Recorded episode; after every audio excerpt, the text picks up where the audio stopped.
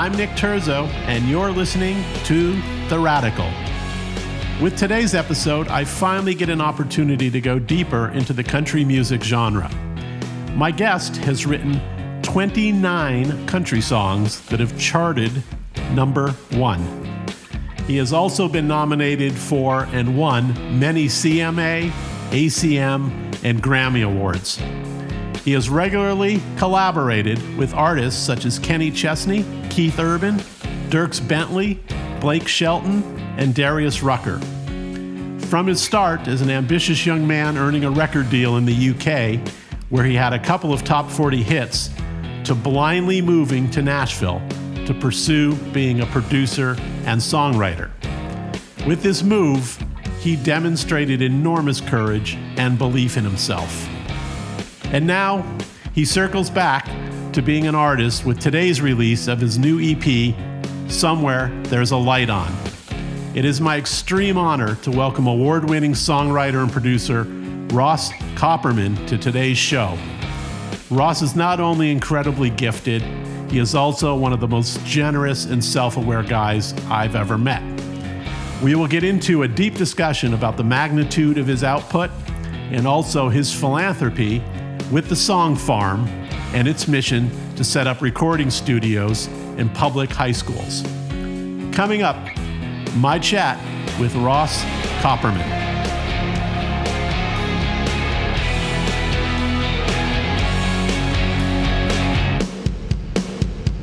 Hey, Ross Copperman, what's up? Hey, Nick. Thank you for doing this. I'm extremely, um, I'm just very thankful that you did this with me today. Thank so, you for having me, man. Um, and congratulations. I guess the uh, ACM nominations came out this morning, and you got one for the uh, was it single of the year category? Yeah, Gabby Barrett. This this the song I hope is just keeps blowing my mind with what it's achieving. As you know, I'm so proud of her and happy for Gabby. She's she's true true artist, like with true vision. That's awesome. Um, what is there five women in that category for that yeah. particular category? Oh wow, uh, yeah. Was it Maren and yeah, it's killing it. The women are killing the single of yeah. the single of the Pretty year awesome. category. It's a good time to it's a good time to be in the country music business now. You know, mm. it, it's fun. How did you hook up with Gabby then? Like, how did you guys? So there's a guy I've, I've worked with in, in, the past. His name is Tom Lord. He's one of my close friends. And um, Tom brought me into his office one day. Said, "I've got this girl. You got to hear." Her. So I, I went in. I, I, met Gabby, and she played me some songs, and I was just blown away by her and and sold. And I and um, she didn't have "I Hope" at that time. But then about two weeks later, she wrote "I Hope." I heard that song. It blew my mind.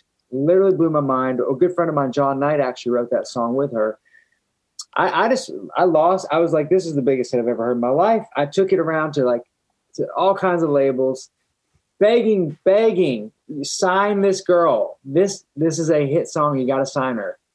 Um, and lots of passes, which is very typical in our business. You know, it's a lot of highs, mostly lows. And Warner Brothers heard it. They got the vision. They they they knew that was a hit, and now look where we are with her. It's like uh, it's a classic music business story, you know. It's always incredible to me, you know, having been an A and R guy. Yeah, you know, someone of your stature though comes in and like, you know, what have you had by now? Like thirty number one songs, 20, something like that. I'm close. I'm close. Right okay. around the, the, the bend there. I'm trying to. So a guy like you should walk in my office with that that resume. You know, Nick, it's funny you say that. I, me and Ashley Gorley, who's another songwriter, we we have this conversation a lot, and Shane McAnally and I have had this conversation in the past. Like, even Shane walks in with an artist or a bunch of a batch of songs, and I don't know. It's just kind of the way it's worked, I guess, for years, and I don't I don't know that it does blow my mind a little. But it's just kind of how it is, and and I and I've always looked at it as a, you know, Gabby was meant to be where she was meant to be. She wasn't meant to be at the whatever labels I took her to and try to get, you know, it was, it's all meant, it's all written out, you know. Yeah. Well, the funny part is a lot of times, in my experience anyway, when all the labels were all interested, usually that was a sign of death for the yeah, artist. no, I know. You're right. Actually, I remember that. That was, yeah. yeah. kind of the kiss of death.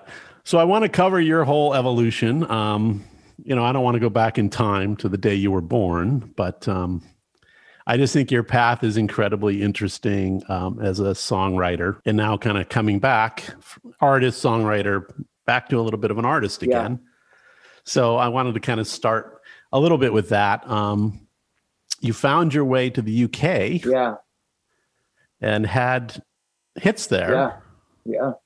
Tell them, tell them, like, how did what led you from like Virginia yeah. to there? You know, I was obsessed with songwriting in college. I started in college, and I I just started researching, and I, I found this place called the Bitter End in New York City, and I, I saw that they were having songwriters nights, and so I would drive up to New York and go go see a songwriters night, and I would just be enamored by it. I remember seeing Kevin Kadish um, play a songwriters round there, and like God, I just dreamed of being him. I was like, wow, like that's so cool to see him up there playing a hit song he wrote. And I just dreamed of playing the bitter end. So I got to know Ken, who ran the bitter end.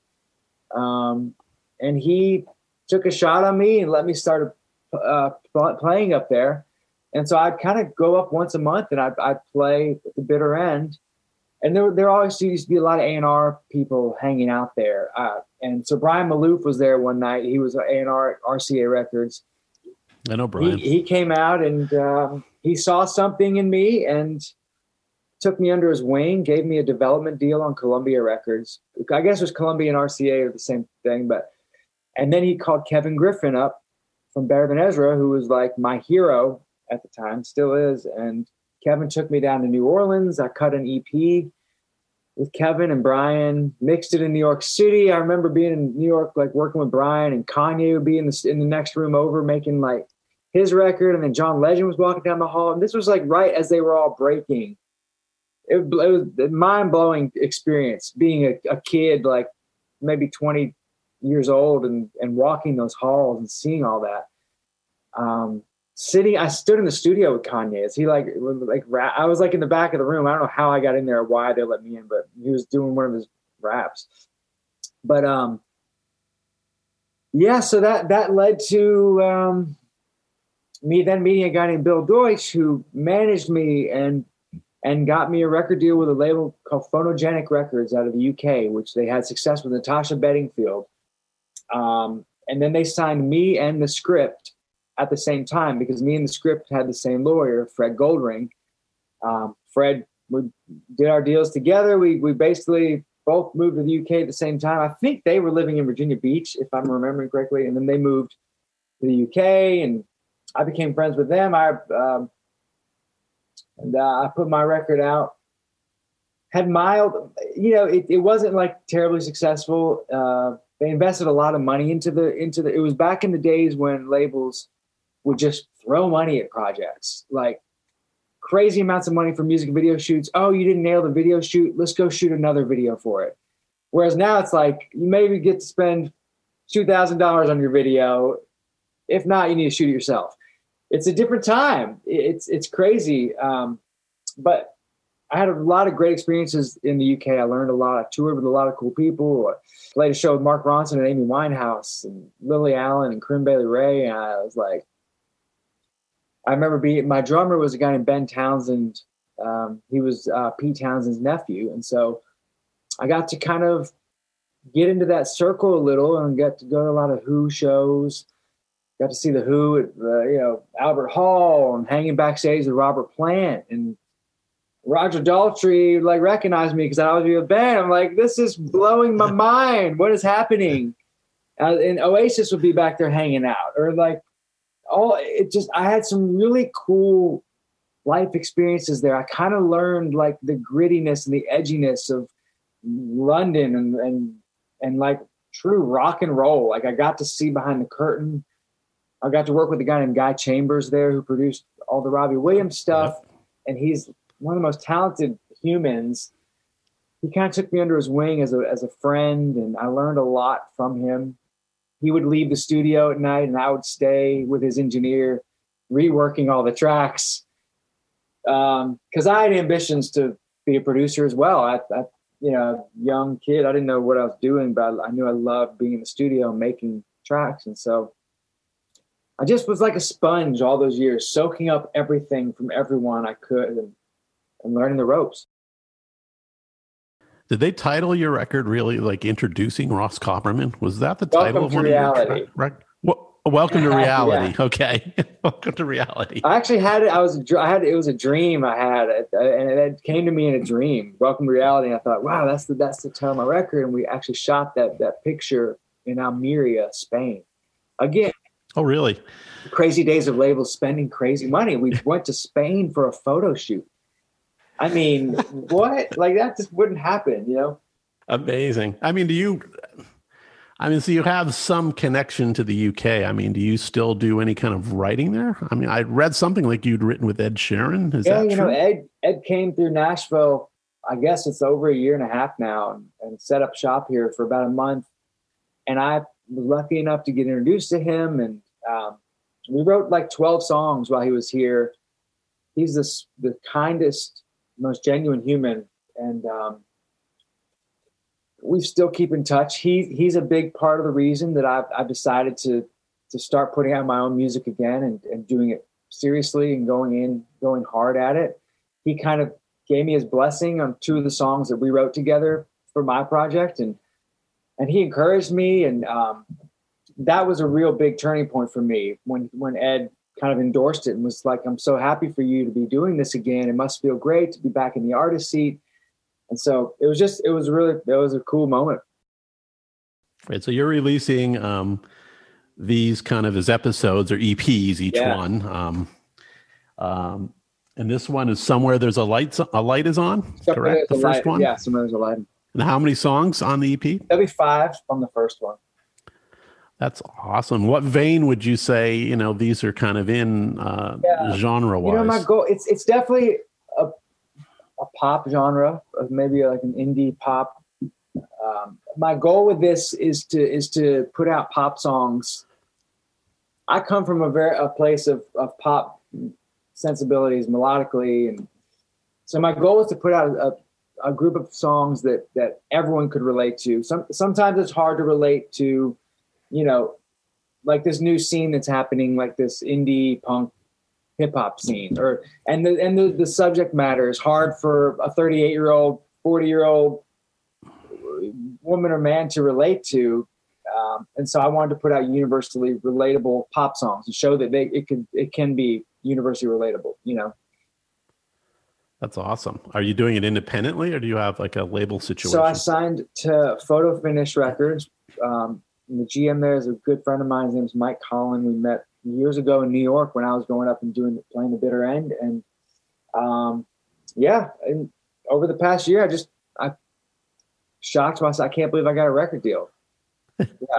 Is it strange to kind of be back into that space and Yeah. kind of what's required of your time now, It's- or how, as an artist, or how has that changed over the years since you were doing it's it? so invigorating and i'm coming at it now with you know 15 to 20 years of knowledge and of, of knowledge of helping other artists and advising other artists and and learning from my mistakes a lot from my mistakes all the, that long time ago in the uk I, I made lots of them and that you know and and just being smart and um having an open heart and open mind and not having not you know, just going at it in a new way is it's really fun, invigorating, and it's it's like a new chapter for me. It's like a new challenge, and that's that's how I'm, I'm motivated. I need every like four to five years, I need something to you know, or else you just write the same song all the time. And you know, that's how I look at songwriting, man. It's like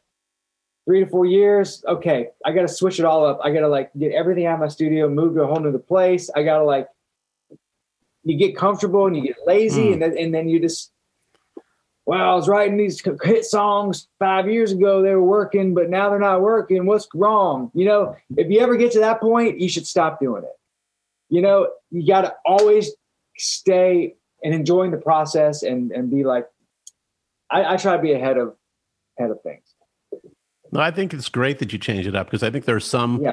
songwriters that have a superstition to it sometimes and won't al- even won't allow the room to change for like 20 so true years. nick it's so true you got to just you got to wipe it clean you really do complacency that's, that's good on you. It's so easy to complacent, especially when you've had some success. Oh, well, whatever I'm doing is working. Well, it might have been working for that two year period of time, but, the world has changed vastly.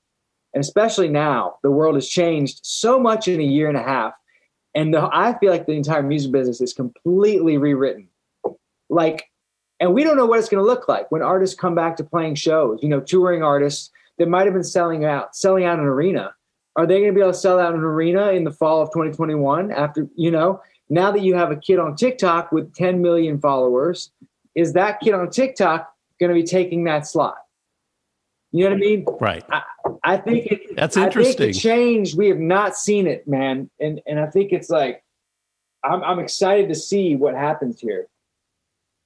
Are you planning, like, you know, once this COVID thing's somewhat under control, or like, are you going to do a tour around what you're doing? I would. My goal is to, you know, I'm getting music out. I'm, I'm, I'm, I'm doing everything I can to promote it and working it. And, and yeah, my, my I set a dream, like a, I guess a New Year's like goal. One of these things that you like wouldn't tell anybody. I guess I'm telling you, but it, it'd be to like play a theater. That's that's kind of like where the goal I'm at. You know, I'm not stopping writing and producing because I love it, and that's that's like a big piece of my pie of what I do. And so, but my goal would be to play the Ryman, you know, and be playing my songs and some hits, some of my hits or whatever. And yeah, you'll do it. I can't wait to hear it. I'm excited. I, I, can't wait to hear what share, you created. I'll share it with you. Yeah, I got to hear it. So, so you have this. You transition from the UK. You end up in Nashville. You know, you can talk about what inspired that or not. I, I don't care really, yeah. but you get here and you kind of have this incredible decade here. Um, what is that? I mean, is that your own confidence of finding the right community? Was that country music kind of shifting where it kind of turned into more like rock music a little bit more? It's I interesting, mean, man. What what what alignment happened there for Great you? Great question, Nick.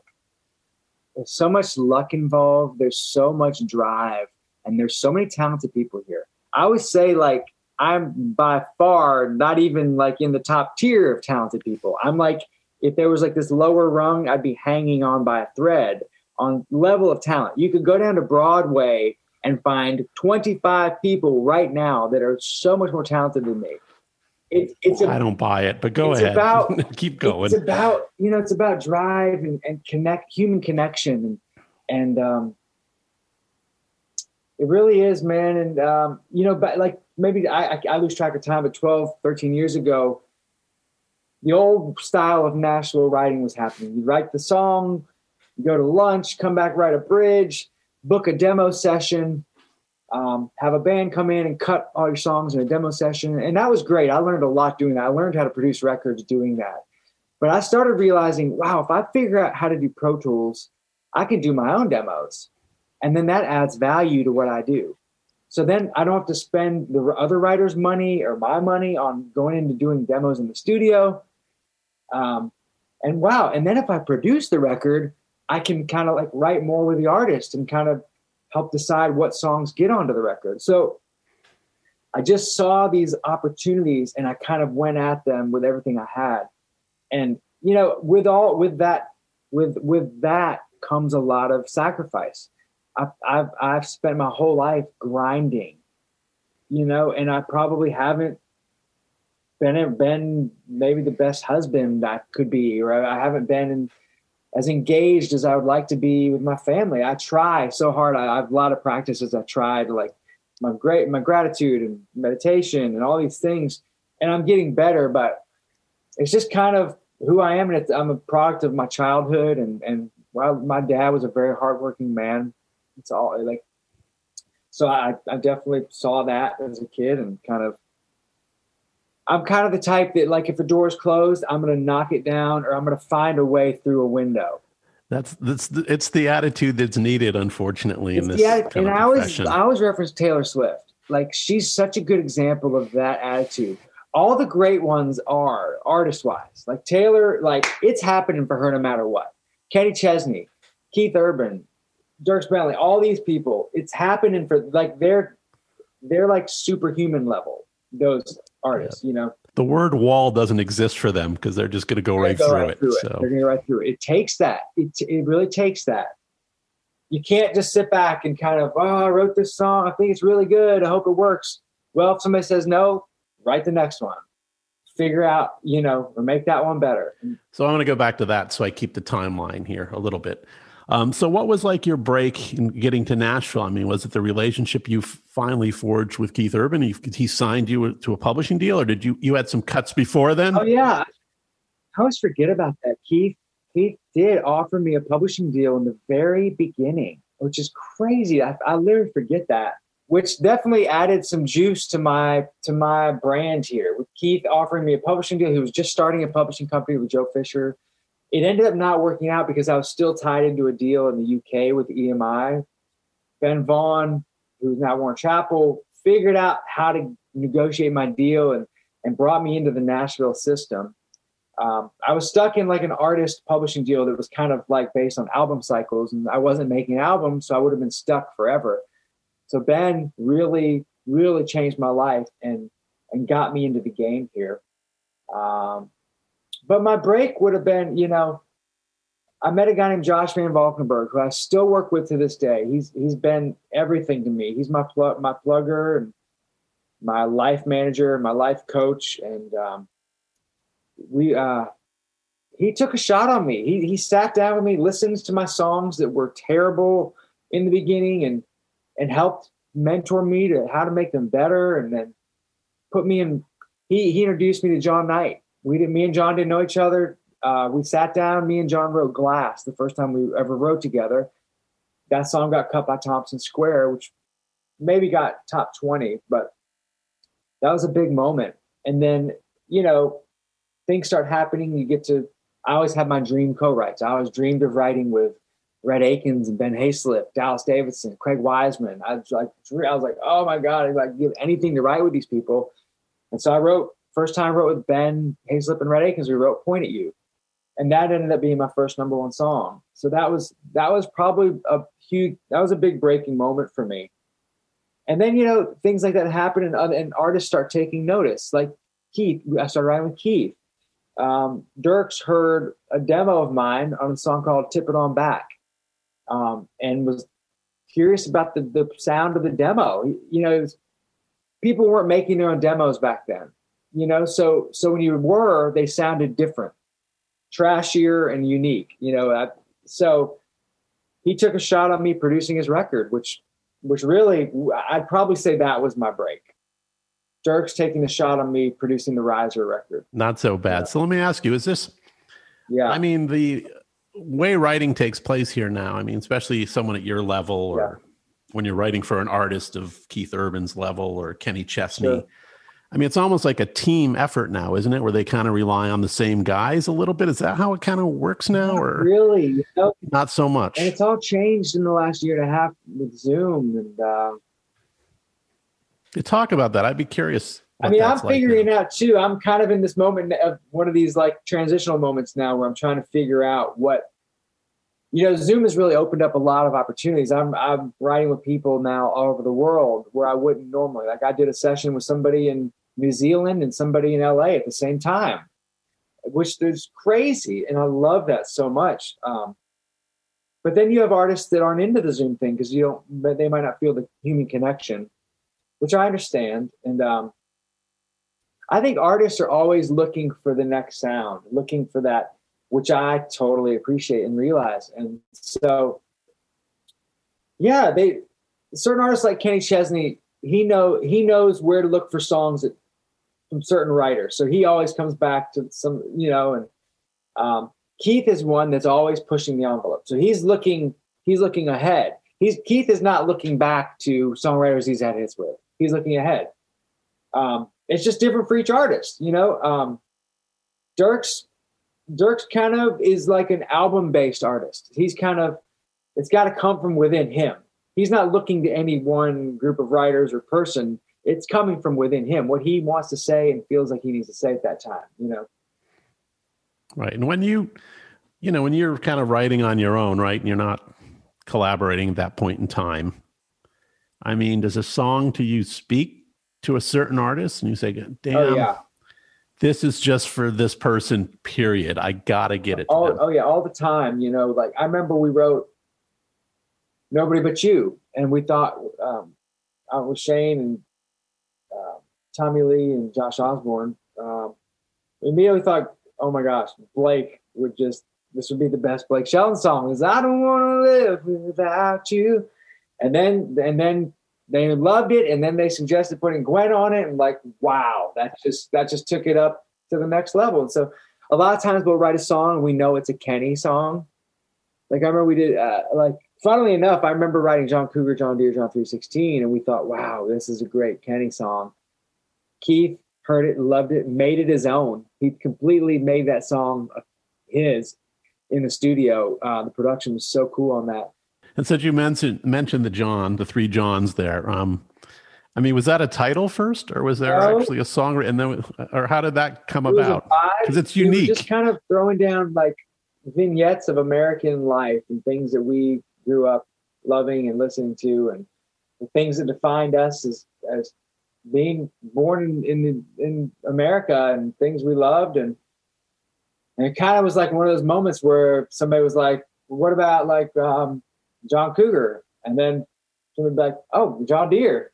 And John 316, we were probably like joking, but then it was like, oh my gosh, what if we put all this together? And then we had this conundrum of, well, that can't be the title. That's too long of a title. What do we call this song? Keith suggested a picture of three Porta Johns in a row. Three Johns. Yeah. well, there you go. How American that is. So, so let me ask. I mean, do you feel like your songwriting? You know, at one time, I think maybe you were perceived for what your contributions would be to any song. Has that changed where you've kind of grown into, you know, and I think I'm a pretty good lyricist now too, you know, not just on the music part of this. Has that has that evolved with you? It has. You know, it's funny in in the past year and a half doing Zoom writes, I've done more pop writes because it's easier to now. You can Zoom with somebody in in LA and you know, um, studying the Nashville songwriting game for 10 to 12 years will make you a better lyricist if you want to or not, because you, it's all you're thinking about. And so it's definitely helped improve my lyric game. Um, I definitely would say uh, I'm music and melodies first and, and structure and arrangement and just overall putting the song together would be my strength. But I'm constantly working on on balancing out the other side. Fantastic. Yeah. So, but I, am such a melody guy, so I, I always have been. I'm too. always a sucker for that over lyrics. So, um, I don't know. Yeah, just, yeah. I don't know what half the songs I grew up listening to are about. Just feels harder to do. I, I don't know. You know, that's just me. It just hits me. So I'm that kind of person listening to a song, and I'm not unless it's country music. Country's different. I listen to the words, right? But other genres, I'm just listening. I'm not really. Yeah, that makes that makes perfect sense. Um, so are you, is producing still a big part of like how you like to spend your time? Do you have like your own studio? Do you do full projects or do you do song by song or the song you're involved in? How does it work? I have a studio here at my house. I actually just got my upright piano from my mom, which I had when I was eight years old. I just mic'd it up. And so every song I do starts here in my studio. I've got Prophet 6 here in front of me. I've got all my guitars. And, oh, awesome. Um, so everything I do starts here and then usually ends in a studio. Like go to Blackbird or Ocean Way and cut a band on top of what I've started. Producing will always be a big part of what I do because I just love the process. I love taking a song and, and taking it to the next level and getting a vocal that just blows people's minds and bringing the best out of an artist is one of my favorite things to do. Getting great vocals is one of my favorite things and and one of the things I'm best at. Um, because I've I spent a lot of time singing on microphone in my studio, so I know I've dialed in exactly how I wanted the sound of the headphones to be the most inspiring for me, and so I know how to make it the most inspiring for Kenny Chesney if he's cutting a vocal. I can give him that extra magic to then bring out the best. Awesome. So really, what's happening now is you're trying to spend more time with your family, and you think COVID would do that, but now you have to write 24 7 to deal with all the time zones. It's true. It's true. It makes it harder. Yeah, yeah. But there's a lot of time saved because you're not driving into town, you're not doing lunch, you're not. It's just business time. It's not like what are we writing? What ideas do we have? Let's go. Do kids get to, allowed just to break into the studio anytime they want, or do you have a? oh yeah, my kids are my kids are like so talented. Are they really? Do they play instruments now? Yeah, they all they all play like piano and guitar. My son's a drummer, and my nine year old Iris is a better songwriter than I am. Wow. She really is. It's, it's pretty crazy. Wow, wow. But you know, being around it, they, they've been in, they've been engulfed by it their entire life. So, you know, second nature, right? Second uh, nature. Yeah. It's second nature to them. Did you have that in your household? I did not. I it all came from within me. I, I was classically trained on piano, and my parents made me practice, and I hated it for a long time. I, I hated it, and I wanted to quit, just like everybody wants to quit, but they wouldn't let me because I'd gone, I'd come too far to quit, you know, and which I'm thankful now that they didn't let me. They were right. So, so let me ask you: Could you know you you were a co-writer on a song called "Female," right? Um, and Keith Urban cut that. Yes. I mean, do you think that's something? Yeah. I mean, as fast as Nashville's kind of changing a little bit in its social norms, is that something that you could do today, or do you think you guys would have gotten kind of your heads chopped off? So, you know, I try to think about that. I, I like to just write what what we feel and what yes. if we had to, ch- you know, I, th- I guess we like ask for forgiveness later. Like if an artist loved it so much, we could tw- change it later. But I was so passionate about that song, especially at the time. It was very timely. We wrote it and Keith cut it like two weeks later, and it was out. And by the third week, I produced it on Keith. It was, it was, out three weeks later, so it was so current and timely. Um, I think the Stephen Colbert thing probably heard it. He made made fun of it on his show. Oh, he did. Pretty funny. Oh. The guy said they took every emotional throw pillow, every like cheesy line from emotional throw pillow, oh, threw it. Well, that's a, a compliment. There's something creative about that.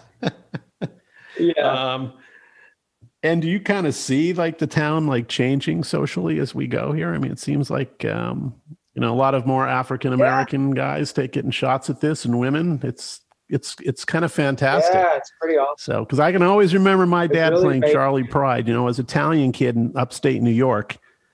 And I always found that, you know, Sure. wow, that's kind of progressive. My dad, you know, we were listening to Charley Pride when we were kids. Sure, sure. It's definitely changing, isn't it? Which is so cool to see. It's like we're living in a fun. It's a really cool time to be in Nashville and to be part of this this, this Yes. movement. Well, you've been part of it now for a while. So you're you said five females nominated for single of the year. That's, about That's that? amazing. take that Come country on. radio. Come on. There you go.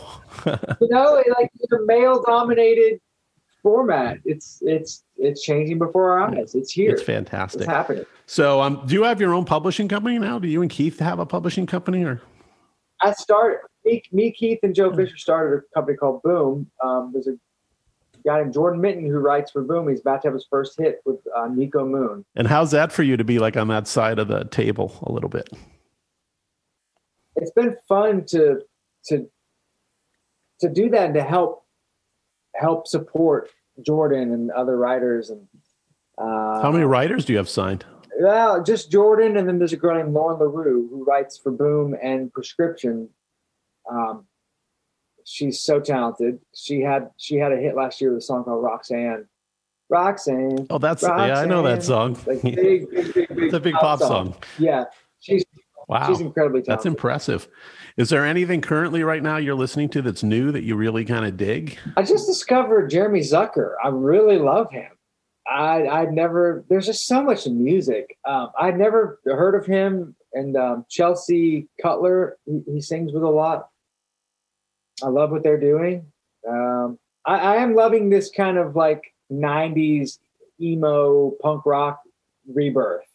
It's pretty cool because I that's what I grew up listening to, like Blink 182 and Third Eye Blind and all this stuff. It's cool to hear it all revamped um, like iann dior and the, It's such a fire hose of music, though. You know, I was reading Spotify's report this week, and they were saying they they put up sixty thousand Yeah. new songs a day get uploaded. Sixty thousand a day. a day. I do wonder what that the effect of that's going to be. It's the saturation is definitely it's becoming just so easy for everyone. Just everyone's doing it. It's you know? true, but I just wonder if it's going to causation of I don't know more addiction to music because there's just so much of it. You know what I mean? So many different flavors, and I can't even keep up with New Music Friday anymore. I used to know every artist on New Music Friday. You used to know most of the artists on it.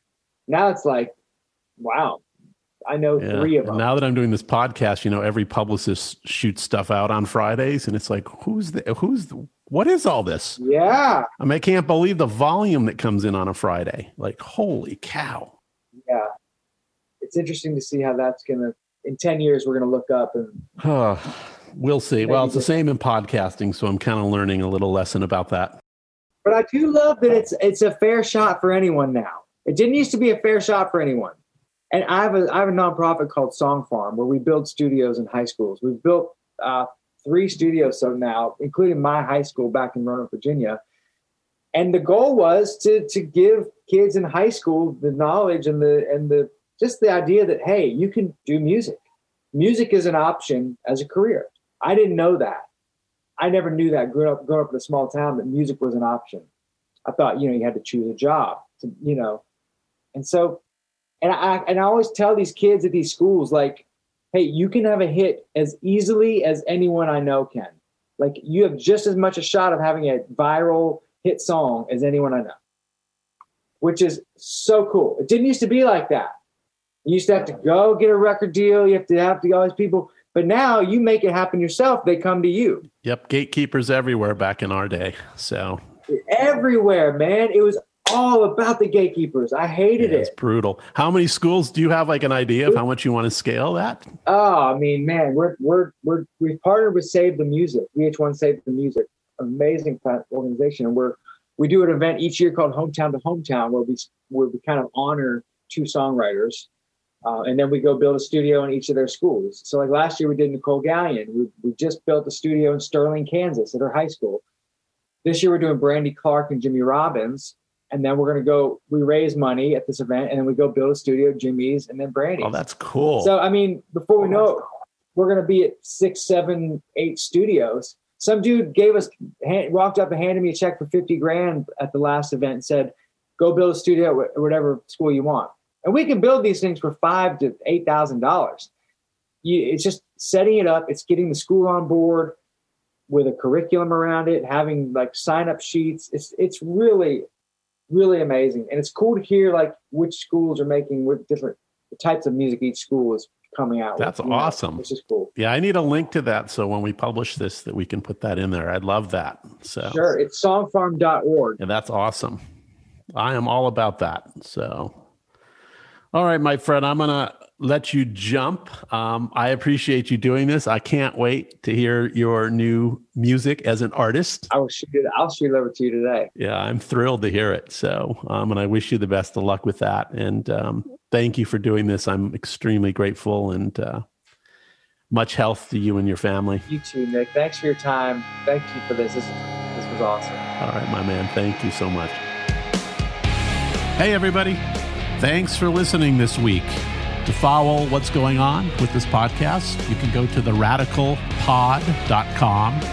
Theradicalpod.com. You will find show notes and past episodes, and uh, even a little swag there if you want a t shirt or a hat. I would be honored if you'd subscribe at Apple or Spotify or wherever you get your podcasts. Until next week.